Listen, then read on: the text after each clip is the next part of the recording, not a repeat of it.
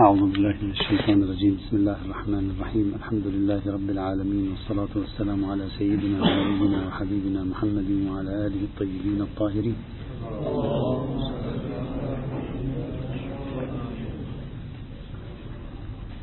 كنا بصدد التعليق على الدليل الاستقرائي الذي هو أهم الأدلة الذي قدمه الذرائعيون لإثبات نظريتهم في موضوع الاجتهاد الذرائعي تحدثنا في سياق التعليق على دليلهم في عدة نقاط قلنا لابد من الحديث عنها قبل الشروع في أصل التعليقات النقدية. التعليق الأول كان حول سؤال الإمكان يعني بحث في المقام الثبوتي. هل الصورة التي طرحها الذرائعيون ممكنة أو يوجد فيها إشكالية ذاتية؟ يوجد فيها استحالة ذاتية. قلنا بأنها ممكنة بل هي عقلائية تماما وبالتالي من المتصور أن يكون الشارع تبارك وتعالى قد بنى عليها وقد استخدمها في طريقة جعل أحكامه وقوانينه.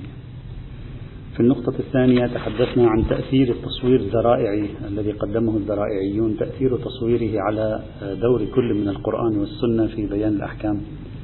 وقلنا من الممكن إذا صحت نظريتهم أن يؤثر ذلك في الاعتقاد بأن القرآن يشرع أحكام الأصل والسنة تشرع أحكام الذرائع. وبالتالي ممكن في ضوء ذلك أن نفهم أن القرآن فيه تبيان كل شيء دون أن يضر ذلك بمكانة السنة. في النقطة الثالثة تحدثنا عن التشريعات الذرائعية أو النظرية الذرائعية بين الثبات والتأقيت وقلنا ربما يسجل هنا تساؤل أمام الذرائعيين. لأن تصويرهم الذي قدموه قد يجعل أغلب الشريعة تاريخية وبالتالي يمكن أن يعرضها للزوال. وذكرنا أنه لا ليس الأمر كذلك بل إن الأحكام الذرائعية التي قدمها الذرائعيون يمكن أن تتصور على أنواع بعضها يحظى بثبات وبعضها يحظى بتغير ولا بأس به. يعني ليس هناك أي مشكلة إمكانية في هذا الاستنتاج الذي يمكن أن يخرجوا به. ثم بعد ذلك انتقلنا إلى النقطة الرابعة وهي شواهد شواهد إثبات وترجيح الذرائعية من أي حكم من الأحكام. كيف نعرف أن هذا الحكم ذرائعي أو لا؟ وذكرنا خمس قرائن في هذا الإطار آه، ترجع إما إلى نوع من تحليل مناسبات الحكم والموضوع أو إلى نوع من التحليل اللفظي آه، للنصوص الشرعية. أشرنا إلى ذلك سابقا. النقطة الخامسة في سياق تعليقنا على الدليل الاستقرائي إذا شخص وصلنا إلى هنا. إذا شخص لم يعرف هذا الحكم الذي بين يدي هل هو حكم أصل أو حكم ذريعة؟ شكينا. مثلا التسعة وتسعين شاهد التي أتى بها ابن قيم الجوزية لم يستطع ابن قيم مثلا أن يثبت أنها أحكام ذريعة. هل هذا معناه أنها أحكام ليست ذرائعية؟ هذا هو السؤال. هل هو الذي يطالب بأن يثبت أنها أحكام ذرائعية ونحن لسنا مطالبين بشيء نحن على مقتضى الأصل وهو المطالب أن يثبت بأنها أحكام ذرائعية فإن عجز عن الإثبات بطل دليله؟ مثلا أو لا. كما هو مطالب أن يثبت أنها ذرائعية لو ادعى أنها ذرائعية كذلك نحن أيضا مطالبون أن نثبت أنها من تشريعات الأصل لو ادعينا أنها تشريعات أصل. لا فرق في ذلك. بعبارة أخرى الكرة في ملعب من؟ في ملعبنا سوية كل واحد منا مطالب بإقامة دليل على هوية الحكم المشرع هنا هل هو حكم أصلي أو هو حكم ذرائعي أو لا أحدنا فقط مطالب بذلك والثاني قوله يقع على مقتضى الأصل على مقتضى القاعدة لا يحتاج إلى إقامة دليل إضافي. في مق... هذا السؤال. في مقام الجواب عن هذا السؤال لا يلوح لنا أصل في المقام. يعني لم نعثر على أصل لأننا قلنا أن الأحكام الذرائعية ليست أحكاما تاريخية بالضرورة. حتى تقول لي الأصل في الأحكام هو التأبيد مثلا لو تم أصل التأبيد في الأحكام. قلنا الحكم الذرائع حكم في الشريعة جزء من الشريعة ليس حكما عارضا طارئا يأتي ويزول بالضرورة. لا هو حكم في الشريعة. غاية الأمر أنه ناظر إلى شيء آخر. فإذا أي شيء أي خصوصية إضافية لصالح الذرائعية أو لصالح عدم الذرائعية. ما في خصوصية حتى تقول مقتضى الأصل عدم الذرائع هل عدم الذرائعية هو دعوة أقل والذرائعية دعوة أزيد؟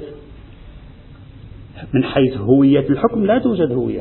أنا أنا والطرف الآخر مطالبون بإقامة دليل على أن هذا الحكم هويته. من نوع هوية أحكام الأصل أو من نوع هوية أحكام الذرائع. لا يوجد مرجح يعني. إذا ادعيت أنه حكم ذرائعي قولي على خلاف لا يوجد أصل لصالح قوله. إذا ادعى هو أنه حكم أصل وهم أيضا لا يوجد أصل لصالح قوله. فما هو الموجب لترجيح أحدنا على الآخر؟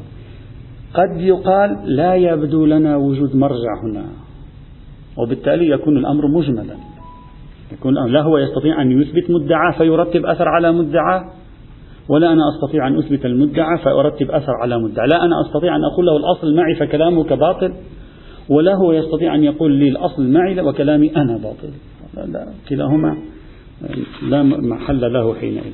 لكن قد يستند كما فعل السيد محمد تقي الحكيم رضوان الله تعالى عليه قد يستند لنفي الهوية الذرائعية للحكم عند الشك في أنه ذرائعي أو غير ذرائعي قد يستند إلى أصالة النفسية كما درسناها في مباحث الأوامر في الكفاية وغيرها.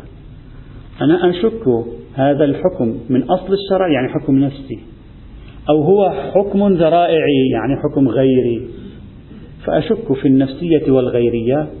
مقتضى الإطلاق هو النفسية لأن الغيرية بحاجة إلى قيد كما ذكروه هناك مفصلا. لأن الغيرية بحاجة إلى قيد مثلا. قد واحد يقول ذلك. هذه المداخلة من السيد محمد تقي الحكيم رحمه الله مبنية على ما أشرنا سابقا من أن السيد محمد تقي الحكيم اعتبر أن مبحث الذرائع هو بنفسه مبحث المقدمة. إذا الإخوة يذكرون عندما ميزنا ما بين مبحث الذرائع في أصول الفقه ومبحث مقدمة الواجب والحرام.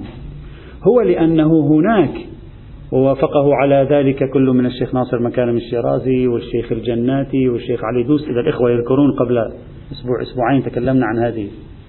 هو لأنه هناك قال بأن هوية الحكم الذرائعي هي نفس هوية الحكم الغيري فتمسك حينئذ بقاعدة في الغيرية وبالتالي أثبت في المقام أن الأصل لصالح النفسية. يعني لصالح أنه حكم أصل يعني الأصل معنا نحن المختلفين مع الذرائعيين لكننا سابقا وحتى لا نطيل ونعيد ونكرر شرحنا بالتفصيل أن هوية البحث الذرائعي مختلفة عن هوية بحث مقدمة الواجب والحرام وإن تلاقيا في بعض النتائج وفي بعض المواضع.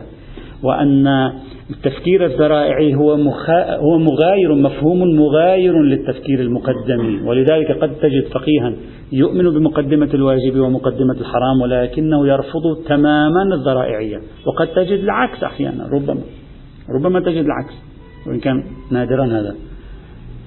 فبناء على ما بحثناه سابقا من التمايز بين الموضوع الذرائعي وبين موضوع المقدمة لا يصبح استدلال السيد محمد تقي الحكيم هنا واضحا وجليا. نعم إن لم تتم تلك الموائز السبعة التي ذكرناها على ما أظن هناك نعم كلامه حينئذ يتم ولا إشكال في كلامي وكلامه على مقتضى القاعدة. هذا فيما يتعلق بهذه النقطة. إذا النتيجة لم نعثر على أصل لفظي أو أصل عدمي مثلا يرجح الموقف عند الشك لصالح القول بالذرائعية في الحكم أو لصالح القول بأنها من أحكام الأصل. هذه كانت خمس نقاط تعليقية أولى تمهيدية والآن سنبدأ بالإشكالات على الاستناد إلى الدليل الاستقرائي في إثبات النظرية الذرائعية. مشاكل الاستقراء الذرائعي سنرى سنحلل مشاكل هذا النوع من الاستقراء. أول مشكلة من مشاكل الاستقراء الذرائعي الذي طرحه ابن القيم الجوزية وابن تيمية وغيرهما هي مشكلة الاستنتاج. يعني كيف عرفت أن هذا الحكم ذرائعي؟ هذه أول مشكلة وأهم مشكلة. كيف عرفت أن ألف هو حكم ذريعة لباء؟ أنا عندي في الشرع حكم بوجوب ألف أو بحرمة ألف. وعندي في الشريعة حكم آخر منفصل في دليل آخر بحرمة باء. كيف أعرف أن الشريعة حرمت ألف لأجل باء؟ ما دام النص بحد نفسه لا يكشف لي عن هذا الربط لا يقول لي عن هذا الربط. كيف أستطيع أن أثبت هذا الأمر مثلا؟ الآن سننظر في آه، ما طرحه الذرائعيون هل واجهوا مشكلة من هذا النوع أو لم يواجهوا مشكلة من هذا النوع؟ سأعطي خمس أمثلة من تلك الأمثلة التي ذكروها ونكشف في هذه الأمثلة الخمسة أن هناك مجموعة من العينات التي قدموها في دليلهم الاستقرائي. أصلا لا تستطيع أن تثبت أن ألف شرع لأجل باء حتى تقول لي هذا من شواهد الذرائعية وتراكمه إلى غيره لتحقق دليلا استقرائيا. مثال الأول تحريم الطيب. قالوا التطيب في هذا ذكرنا سابقا التطيب بالنسبة للمحرم حرام. لماذا التطيب بالنسبة للمحرم حرام؟ ليس إلا سدا لذريعة أن المحرم لو تطيب لوقع في مفسدة وطئ الزوجة مثلا في في الحج لأجل ذلك كان محرما. فإنه لو تطيب ومفروض هو مع زوجته أو مع يعني عائلته فمن الممكن حينئذ يكون ذلك بابا لكي يقع في مقاربة زوجته وهو محرم وبالتالي يكون قد ارتكب حراما لأنه فعل أحد ترك الإحرام. هكذا قالوا. السؤال الذي يفرض نفسه هنا ما الدليل على هذا الربط بين ألف وباء؟ كيف عرفتم وأنتم تراكمون المفردات الصغيرة لتكونوا الاستقراء كيف عرفتم أن تحريم التطيب بالنسبة للمحرم مرجعه إلى سد باب عدم التورط في, في فعل أحد تروك الإحرام وهو الوطء كيف عرفتم ذلك؟ أنا الآن أطرح لكم صورة أخرى أيضا ممكنة. أصلا التطيب بنفسه مرغوب عنه في, في, في الإحرام لا لأجل الوطء لماذا؟ لأننا أقول صورة هذه. لأننا لو جمعنا تروك الإحرام مع بعضها بعضا ماذا نستنتج؟ أنت الآن جمعت تروك الإحرام مع بعضها شو تستنتج؟ تستنتج أن الشريعة تريد من الإنسان في حال الإحرام أن يكون هاجرا للدنيا غير معتن بالمادة والماديات غير مهتم ببدنه وبمظهره وبالشؤون الجسدية التي له. الآن أنت اجمع. يعني يذهب إلى ربه أشعث أغبر. هكذا. هذا هو المطلوب. يترك جميع التعلقات بالدنيا يقع في مشقة مطلوب المشقة أصلا في الحج لا المشقة بمعنى الحرج. المشقة بمعنى أنك تذهب لا تعيش الرغد في العيش في الحج وإنما تعيش المشقة لأنك تسافر إلى الله سبحانه وتعالى. الآن أنا سأعطيكم مجموعة من تروك الإحرام. لاحظوا أنها عندما تجتمع تكون لدينا هذا التصور. كلها مصاديق لهذا العنوان. عنوان هجران الدنيا بالنسبة إلى المحرم هو المطلوب منه. لا أن التطيب أخذ لأجل الوطء فقط. لا التطيب والوطء معا أخذ كمصاديق لعنوان واحد لا كطرق كمصاديق لعنوان واحد. مثلا نعطي أمثلة. في الشريعة النظر في المرآة حرام بالنسبة للمحرم لأن النظر في المرآة نوعا هو للتزين. في الشريعة تمشيط الشعر حرام بالنسبة للمحرم. تمشيط الشعر هو ضرب من التزين والاهتمام بالبدن. في الشريعة التطيب أيضا محرم بالنسبة للمحرم. التطيب نوع من الاهتمام بالبدن نوع من الاهتمام بلذائذ الرائحة والاستشمام بروائح آه، جميلة. وهذا نوع من اللذة ليس فقط اللذة الجنسية حتى تربط أنت التطيب باللذة. هو في نفسه لذة استشمامية نوع من الشعور آه، باللذة الدنيوية. المقاربة والجماع ومطلق أشكال المباشرة الجنسية وصولا إلى التقبيل وما شابه ذلك. حتى بالنسبة إلى زوجته نتكلم كل هذا محرم لأن هذا مظهر من مظاهر التذاذ الدنيا ومظهر من مظاهر التعلق بالمادة والماديات والجسد. الاستمناء على شاكلته الاكتحال بالسواد أيضا علم لأن هذا ضرب من التزين كما هو واضح. لبس الزينة كلها للمرأة ولبس بعض الزينة على الأقل للرجال بالحد الأدنى مثل الخاتم. وهذا أيضا كله على نفس الوزان. إزالة الشعر أيضا الحلاقة وتصفيف الشعر. كل هذا أيضا محرم على المحرم. التظليل أيضا محرم لأن من الذي يتظلل في ذلك الزمان يتظلل الملك والأمير والرئيس. هو الذي يضعون الظل فوق أما عامة الناس المساكين يمشون في تحت الشمس. هكذا في الحياة العادية. فالتظليل هو ضرب من الحياة الرغيدة من رغد العيش قال له لا لا تظلل لا تضع فوق رأسك خليك أنت فقط والسماء. تعبير عن شظف العيش قساوة العيش ترك الدنيا تقليم الأظافر أيضا تغطية الرأس للرجل أيضا. هذا ليس التظليل حتى تغطية الرأس للرجل. وغير ذلك من مظاهر الدعاء والراحة والرغد. وقد واحد يقول في مقابل تصوير الزرائعيين من قال لكم أن التطيب أخذ لسد ذريعة الوطن؟ كلها هذه ليست سوى مصادق لعنوان واحد وهو مطلوبية أن يكون الإنسان هاجرا للذاته الجسدية غير مهتم بمظهره الخارجي غير مهتم بجسده ليتوجه إلى الله سبحانه وتعالى تحت ضوء الشمس لا يفكر إلا بالرحلة إلى الله تبارك وتعالى. لذلك ربما فقيه أو, أو غير فقيه لا يستحسن بعض أشكال الحملات التي تذهب إلى الحج اليوم. فإنك بت تذهب إلى الحج اليوم وكأنك ذاهب آه، خمس نجوم حج خمس نجوم يعني. قد يقول شخص أنا أفهم من ترك الإحرام عدم مرغوبية هذا النوع من الحج ممكن شخص يقول هذا لقد لا نريد لا أقول فتوى هذه يعني أنه يفتي فقهاء بذلك. لا, لا يفتون. لكن من مجموع هذا قد يستنتج هكذا. أن الأفضل عندما تذهب إلى الحج تذهب في كل هذه المظاهر التي تعبر عن هجرانك للدنيا وتوجهك إلى مقصودك تبارك وتعالى.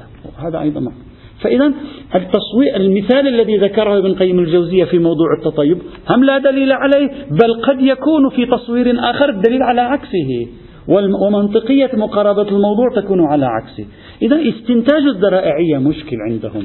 هذه طبعا في بعض الموارد لا في جميعها. استنتاج الذرائعية مشكل. مثال ثاني.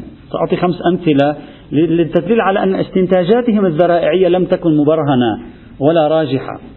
تحريم البيع وقت النداء للجمعة. قلنا هذا ذكروه أيضا الذرائعيون ويكررونه دائما. وقالوا هذا من باب سد الطريق على عدم المشاركة في صلاة الجمعة. لا هذا من أين عرفت أنه من باب سد الطريق؟ من أين عرفت أنه حكم ذرائعي هذا أشبه شيء بالأمر بالشيء المساوق للنهي عن ضده إذا أردنا أن نشبهه. لا علاقة له بالذرائعية لأنه عندما ينادى للجمعة يجب عليك أن تذهب إلى صلاة الجمعة فحتى تذهب وحتى تجهز نفسك وحتى تتوضأ وحتى تكون جاهزا لكي تصلي هو يحتاج إلى وقت زمني. لذلك قال لك عندما يبلغ يبلغ النداء اترك البيع. آه. هلأ خصص البيع؟ ربما يكون لظرف زمني كما تشير آخر سورة الجمعة. كانوا يهتمون بالتجارة والنبي يخطب خطبة الجمعة. ربما يكون لظرف زمني أو ربما يكون لأهمية البيع للإنسان. فأراد أن يقول حتى هذا المهم الذي فيه طعامك وشرابك عليك أن تتركه للذهاب إلى إقامة هذه الصلاة آه، المباركة. فكيف عرفتم أن التشريع الأول اللي هو تحريم البيع في وقت النداء آه، أخذ سدا للذرائع؟ من أين استنتجتم ذلك؟ قد يكون هذا ليس سوى تعبير عن وجوب الحضور. يعني تعبير سلبي يجب الحضور فلا يجوز لك أن تفعل شيئا غيره. لذلك أنا قلت أشبه شيء ببحث الأمر بالشيء. مساوق للنهي عن ضده. إذا إذا فإذا لا شواهد على استنتاج الذرائعية في كلامهم في هذا المثال أيضا. مثال ثالث تحريم ما زاد على الأربع في النكاح. قالوا هذا من باب سد الذريعة على أن لا يقع الجور وعدم العدل بين النساء فإنهن كلما زدنا مثلا آه، وقعت مثلا حالات عدم العدل آه، بين الزوجات مثلا. وهذا أيضا لا شاهد عليه. محض تخمين لا يغني من الحق شيئا. فأنت كيف عرفت أن هذا؟ لعل السبب في عدم الزيادة على الأربع مربوط بالجانب الاجتماعي. لعله لو كان لو قلنا للرجال تزوجوا حتى لو ما لو زاد عن أربع ربما هذا يؤثر سلبا على زيجات بعض العزاب أيضا. ربما تكون لها علاقة بتركيبة الذكورة والأنوثة بالمجتمع. أنا لا أعرف. أنا لا لا أجزم لكن كيف عرفت أن هذه فقط لهذه؟ قد تكون القضية لا فيها مفسدة ذاتية من حيث إفضائها إلى مفاسد. لا إلى محرمات إلى مفاسد. ليست ذرائعية وإنما إلى إلى مفاسد. فلا أستطيع أن أجزم بشيء من هذا القبيل. أو مثلا ربما يكون النهي عن مثل طبعا هذا الكلام ممكن يجري على مسالك أهل السنة لا على مسالك مشهور الإمامية الذين يقولون بزواج المتعة. وربما يكون هذا حدا لطمع الرجل في في الرغبة الجنسية. خلاص ثلاث فقط. يعني لا, تتك... لا, لا تذهب أكثر من هذا لا تفكر بما هو أكثر من هذا. لا أدري. لكن لم يذكر المستدل هنا أي شاهد على ربط الذرائع بين هذين الحكمين. وهذا يقلل من عدد الموارد التي يستندون إليها ليراكموها ليثبتوا من خلالها نظاما استقرائيا بهذا الإطار. المورد الرابع ما قبل الأخير الذي على سبيل المثال أود ذكره النهي عن الدخول في سوم المؤمن أو في سوم الآخرين أو في خطبة الآخرين أو خطبة المؤمن. جعلوا هذه جعلوا هذا تشريعا من باب سد الذرائع، لماذا؟ قالوا لأن الدخول في السوم يؤدي إلى المخاصمة والمخاصمة حرام بين المؤمنين. حسن كيف عرفت أنه تشريع ذرائع؟ لعله تشريع فيه قبح ذاتي لأجل أن المتعلق فيه قبح ذاتي. أصلا نفسه أن تدخل في سوء من آخرين لعله قبيح أخلاقيا. والعرف فعلا يعده قبيحا أخلاقيا. لو كنت تعرف بأن أخا لك يشتغل على أن يخطب امرأة وذهبت أنت واشتغلت على خطبتها وأخذتها منه قبل أن يخطب في حد نفسه قبيح أخلاقي. حتى لو هو رضي وما خاصم قل لعل فيه قبح أخلاقي. ولذلك نوع من العدوانية ولذلك نهي عنه. لا لأجل أنه يؤدي إلى المخاصمة. من أين عرفتم أنه أن تحريمه كان لأجل إفضائه إلى حرام آخر. لا هو في حد نفسه قبيح أخلاقيا هو في حد نفسه تعبير عن شيء شكل من أشكال العدوان الأخلاقي. ولعل تحريمه جاء من هذه الخصوصية. من أين نعلم؟ لم يذكروا أي شواهد على جملة من المدعيات التي حشدوها آه، في هذا المجال مثلا. المثال الخامس والأخير أيضا نذكره التبول في جحور الحيوانات أيضا كما قلنا سابقا ذكروه أن هذا سد الطريق على آه، عدم أذية الحيوان لك. وهذا أيضا تخمين في تخمين لا يغني من الحق شيئا لا يوجد لا شاهد ولا شيء. إذا عندك شاهد من آية أو رواية لا بأس حينئذ. لكن الآن لنفرض لا يوجد شاهد من آية أو رواية وهم لم يذكروا شاهدا من آية أو رواية أصلا. هذا الحكم كيف عرفت أنه مربوط بهذا الحكم؟ محض تخمين لا يغني من الحق آه، شيئا. لعل التحريم أصلا له في نفسه. لماذا؟ لأنه يؤذي الحيوان. لعله هكذا. كيف عرفت أن هذا لأجلك أنت كي لا تؤذى أنت من الحيوان؟ لعله بالعكس. لعل فيه ضربا من إيذاء الحيوانات. وبالتالي أرادت الشريعة أن تنهى عن شيء من مثل ذلك لأن فيه شيء من العدوانية الأخلاقية على مخلوقات الله سبحانه وتعالى وهذا مثلا مرفوض مثلا. طبعا مرفوض إما تحريما لو قيل بأنه حرام أو مرفوض كراهة لو قيل بأنه مكروه كما هو المعروف أنه مكروه وليس بمحرم. فمن أين عرفت أنه ذرائعي بل لعله في نفسه محرم لقبح إيذاء الغير وهذا نوع من الإيذاء أصلا. ما أريده من هذه الأمثلة لأن لا أريد أن أستقرأ الأمثلة تأخذ وقتا طويلا. أن أذكر أن جملة من الموارد التي راكمها الذرائعيون حتى يجعلوا العدد ضخما جملة من هذا الموارد حالها حال هذه الموارد الخمسة. وبالتالي يجب أن نحذف هذه الموارد من المراكمة الاستقرائية حتى نخرج باستنتاج استقرائي فيما بعد وفقا لقواعد الاستدلال الاستقرائي. هذه الإشكالية الأولى. إذا حصيلة الإشكالية الأولى أن دليل الاستقرائيين لم يشرح لنا بمقاربة ترجيحية مقنعة في جملة من الموارد التي ذكروها. الدليل على الربط بين ألف وباء بوصف ألف حرمت لأجل باء. هذا يحتاج إلى دليل ولم يخضع ذلك لأي دليل على الإطلاق. بينما سابقا إذا الإخوة يذكرون ذكرنا ما هي القرائن.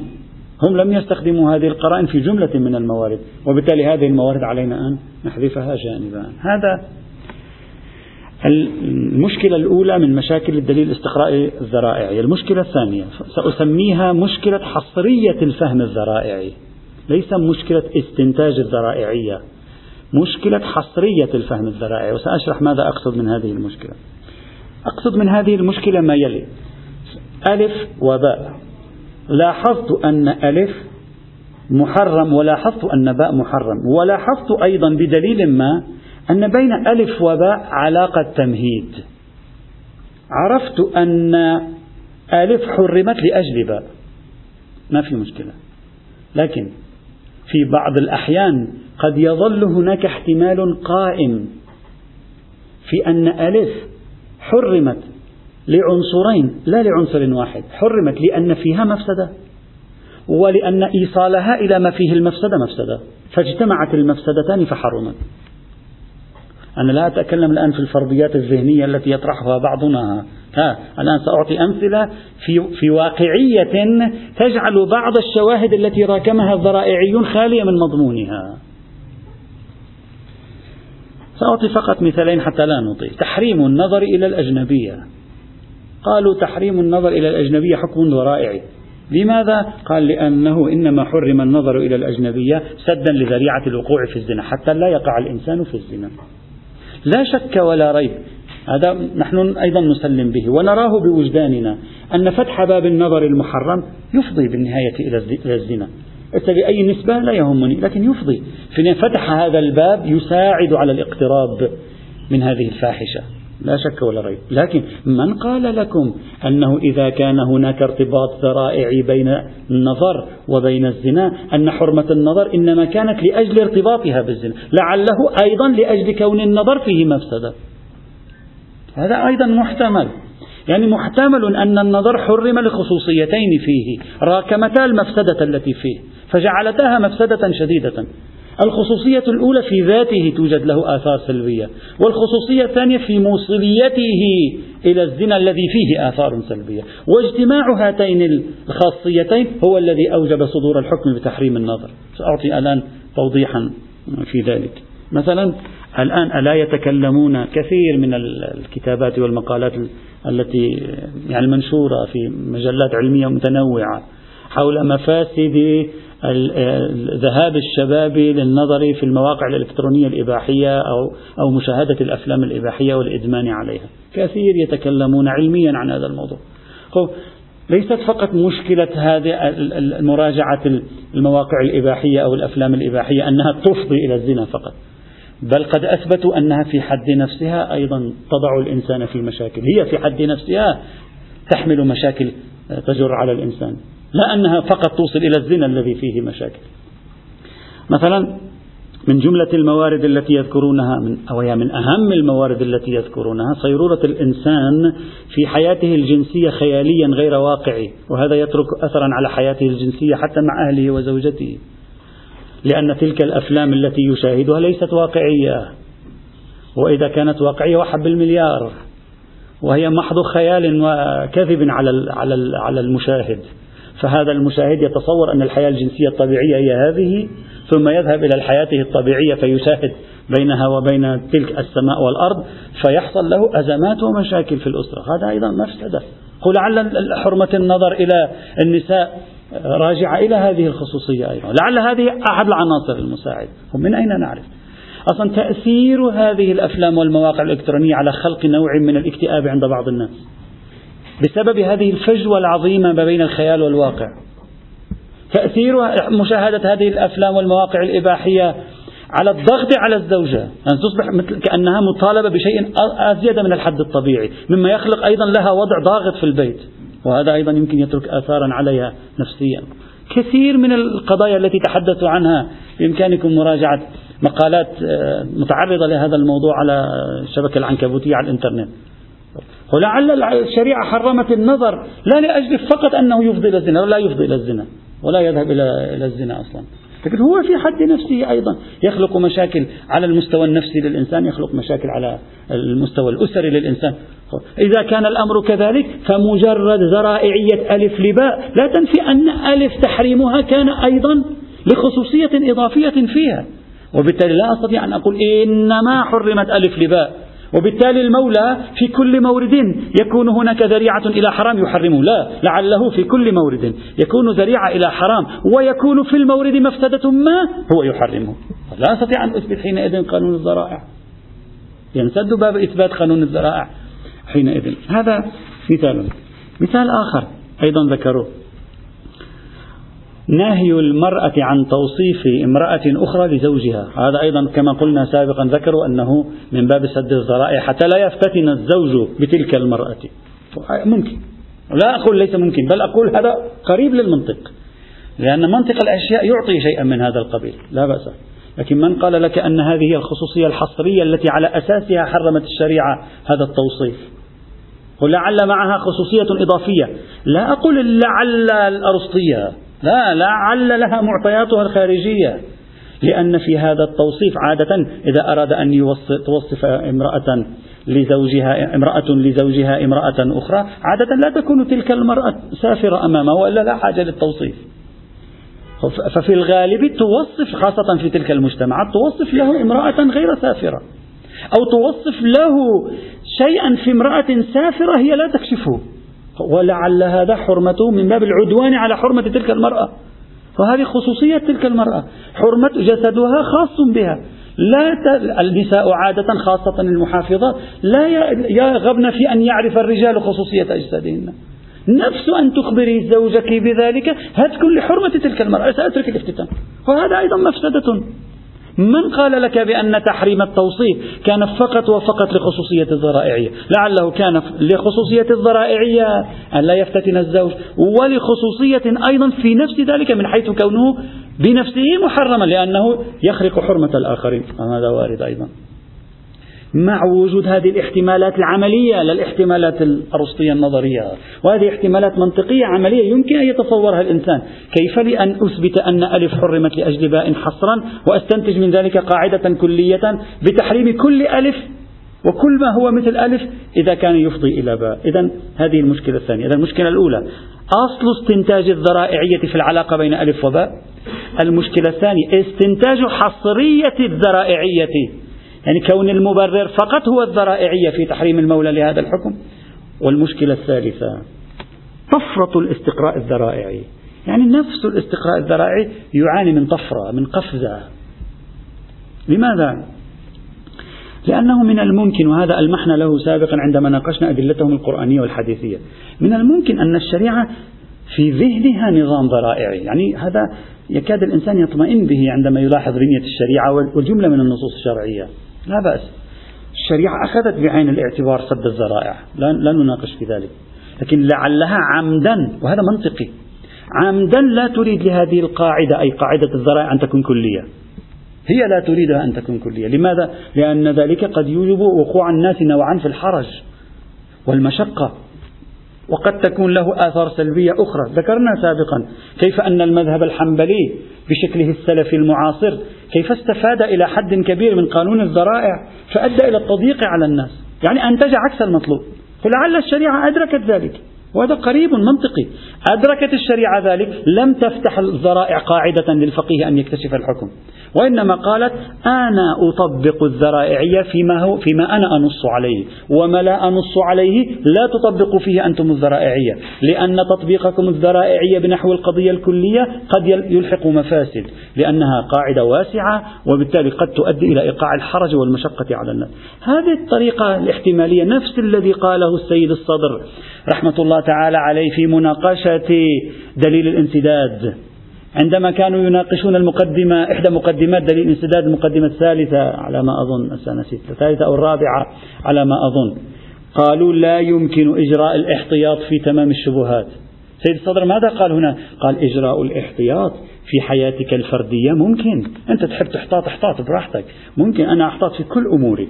وإن كان هذا أيضا مشكلة. لكن ممكن شخص يحتاط في كل أموره أما أن تقول لي مجتمع بأكمله احتاط هذا غير معقول سنقع في في في عسر عجيب، سنقع في اختلال نظام عجيب، سنقع في نقد الغرض، سوف هذا هذا شيء عسير، لا يمكن أن تقول للمجتمع في كل مورد شككت فيه بالحرمة أو الوجوب أو غيرهما فيجب عليك أن تفعل أو يجب عليك أن تترك. فهذا عسير. ليس فقط عسر من باب قاعدة العسر بل هو غير منطقي برمته بل لا يستقيم الاجتماع به. هذا كما يقول السيد الصدر. وقبله تحدث عن روح هذه الفكرة الشيخ الأنصاري أيضا في الفرائض ولو بشكل آخر ضمن صيغة العسر والحرج كما بحثناها مفصلا في كتاب حجية الحديث. هذا نفس الشيء هنا. الشريعة من الممكن أنها تقر بقانون الذرائع لكن هي تطبقه. لا تسمح بتطبيقه في غير المنصوص.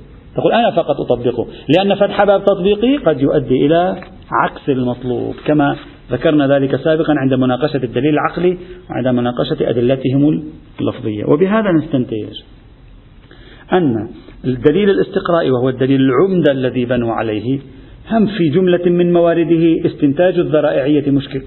في جملة أخرى من موارده استنتاج حصرية الذرائعية فيه مشكل وما تبقى يصبح من الصعب أن نستنتج منه حينئذ قانونا كليا في كل ما لا نص فيه. وعليه فالدليل الاستقرائي الذي طرحه لا يبدو مقنعا لتأسيس قاعدة كلية. لكن قبل أن نخرج من هذا من الدليل الاستقرائي ثمة محاولة سأطرحها. تخرجنا من الذرائعية إلى بحث مقدمة الواجب والحرام. يعني نقول نحن لسنا ذرائعيين. تركنا الذرائعية جانبا. أدلتها العقلية أدلتها النقلية أدلتها الاستقرائية ضعيفة. لكن أنا سأصل إلى الذرائعية بعينها من نفس طريق بحث مقدمة الواجب والحرام الذي يبحثه علماء أصول الفقه الإمامي مثلا على سبيل المثال. قد شخص يدعي ذلك. وسأسمي هذه المحاولة التي سأطرحها الآن. محاولة إنتاج الذرائعية لكن في فضاء الفقه المجتمعي لا في فضاء الفقه الفردي. في فضاء الفقه الفردي لا يمكن الاستناد إلى قانون الذرائع كما أثبتنا ذلك.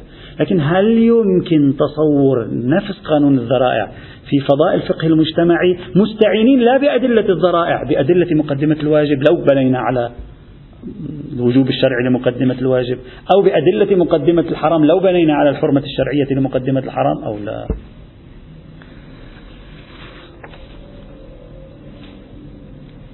لكي أوضح هذه الفكرة دعوني لا بأس ما زال معنا وقت.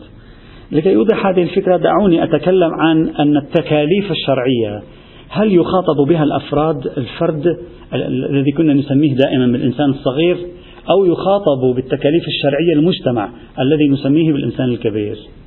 يعني عندما يطلق المولى خطابا شرعيا هل يوجهه لكل فرد فرد؟ فكأنه يعني مسوي برودكاست في الواتساب ويبعث لكل واحد على حدة أو هو يوجه للمجموع من حيث هو مجموع. هذا الذي كان يسميه الشيخ شمس الدين رحمة الله تعالى عليه خطاب الأمة. يقول في النصوص الدينية يوجد شيء اسمه خطاب الفرد ويوجد شيء اسمه خطاب الأمة. لست أنا الذي هو مخاطب الأمة مخاطبة. مثلا وجوب الجهاد أنا لست مخاطبا به الأمة مخاطبة به. لماذا؟ لأنه لا يمكن إقامة جهاد فردي. لا بد من اجتماع حتى يقع الجهاد. فالجهاد مخاطبه الأمة مثلا. إقامة الشريعة هذا ليس تكليفا فرديا. لأن طبيعة التكليف لا يمكن أن يتحقق من فرد. يحتاج إلى انضمام أفراد فنسميه خطاب الأمة. هذا كان رأي الشيخ شمس الدين. بحثناه مفصلا في كتاب فقه الأمر بالمعروف والنهي عن المنكر. إذا شخص الآن سأقدم المقاربة إذا شخص قال التشريعات لا يخاطب بها الأفراد فقط وإنما يخاطب بها المجتمع. الآن أنت تصور معي المجتمع صار عبارة عن إنسان والشريعة تقول له لا تشرب الخمر.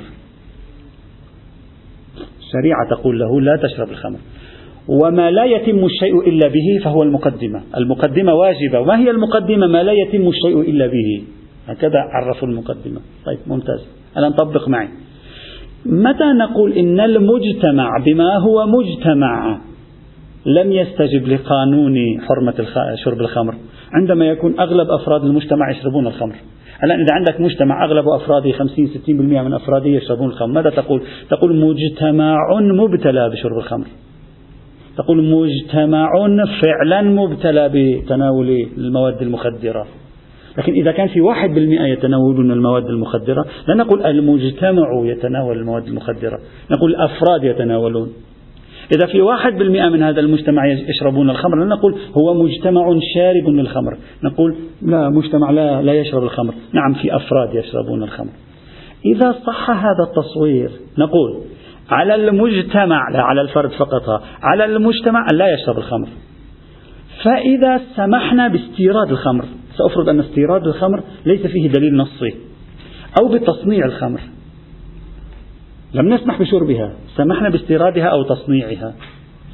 ونعرف أن السماح بهاتين سيؤدي إلى وقوع 50-60% من الناس في تناول الخمر لأنها ستصبح في متناولهم جميعا وبالتالي سوف تكون مباحة وسيشربون الخمور وسيقعون في الخمور. هنا في هذه الحال ماذا نقول؟ نقول المجتمع مخاطب بترك الخمر. ولا يمكنه ترك الخمر إلا إذا سد منافذ دخول الخمر إلى المجتمع. كمنع استيراد الخمور كمنع تصنيع الخمور وما شابه ذلك. هنا نطبق قانون المقدمة ما لا يتم الواجب إلا به ما لا يتم الإلزام إلا به. لا يمكن الالتزام المجتمعي بترك الخمر إلا بتحقيق هذه المقدمات اللي هي عدم استيرادها عدم تصنيعها. فنقول يمكن للفقيه حينئذ أن يفتي بحرمة الاستيراد مع أنه في ذاته لا نص فيه فرضا فرضا. يمكن أن يفتي لا حكم ولا فتوى يفتي بالحرمة لأن المجتمع مخاطب بهذا التكليف ولا يمكن تحقيق هذا التكليف إلا بذلك. يعني الجمع بين الاستيراد والتصنيع وبين ترك المجتمع لشرب الخمر جمع بين محالين عمليا.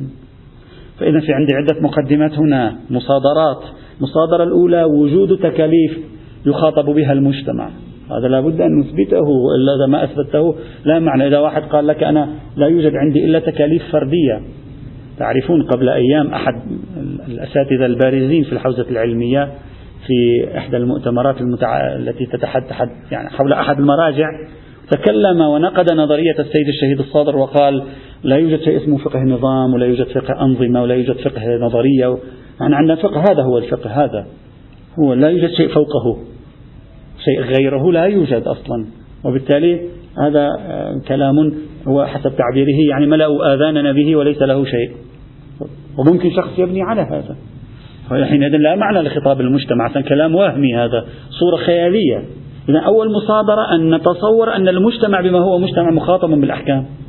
ثانيا أن نتصور أن هذا المجتمع لا يمكنه امتثال الأحكام إلا بترك هذه المقدمات لأن صارت علاقة مقدمة ما لا يتم الشيء إلا به لم يعد علاقة ذريعة.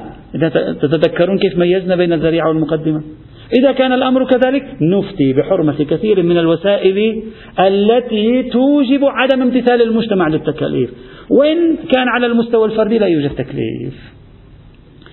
هذا إذا صح. هذا هذا مبنائي. إذا شخص يقبل بوجود خطابات من هذا القبيل هذا يحتاج إلى تحقيق.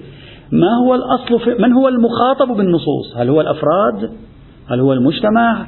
هل هو الأفراد أحيانا والمجتمع أحيانا؟ وإذا كان الثالث فكيف نميز؟